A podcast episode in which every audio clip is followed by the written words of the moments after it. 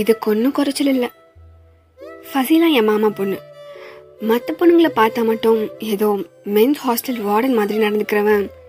இவளை பார்த்தா மட்டும் கொஞ்சம் வித்தியாசமாக நடந்துக்கிறான். இது கூட பரவாயில்ல. வெக்கப்படுறான்னு ஒரு ரியாக்ஷன் தருவான் பாருங்க. பா சொல்லிட்டு பண்ணுறா அப்படின்ற ரேஞ்சில் இருக்கும். என்னை வெறுப்பேத்த பண்ணுறானா இல்லை அவங்களுக்குள்ளே ஏதாவது ஜுவாலஜி ஓடுதா என்னன்னே தெரியல. இப்படியே யோசிச்சுட்டே என் ரூமுக்கு வந்தேன். இந்த வேர்ல்ட்லேயே எனக்கு ரெண்டாவது ரொம்ப பிடிச்ச இடம். இந்த விக்ரம் கொடுக்குற ப்ரெஷர்லாம் மறந்து போகிற மாதிரி ரூம்குள்ளே என்ட்ரு ஆனதும் ஃபர்ஸ்ட் என் புக் ஷெல்ஃப் தான் தெரியும்.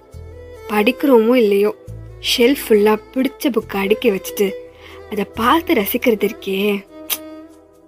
புக் படிக்கிற ஹேபிட் இருக்கவங்கள தவிர வேற யாருக்கும் இந்த ஃபீலிங் புரியாது.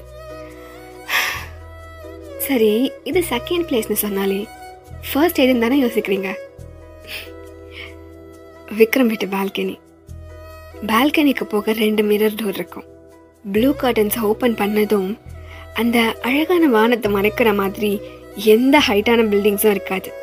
மார்னிங் டைமில் பார்க்க முடியலனாலும் ஈவினிங் டைமில் என்னை பார்த்து ஒளிகிற அந்த அழகான சூரியனை பார்த்து ரசிக்க முடியும்.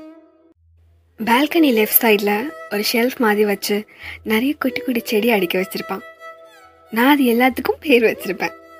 ரைட் சைடில் குட்டியாக ரெஸ்ட் எடுக்கிற மாதிரி ஒரு செட்டப் வச்சுருப்பான்.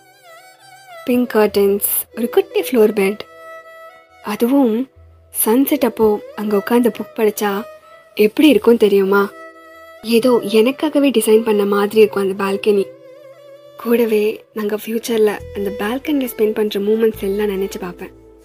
அங்கே நிற்கும் போதெல்லாம் ஒரு வாழ்க்கையே வாழ்ந்துட்டேன் என் இமேஜினேஷனில்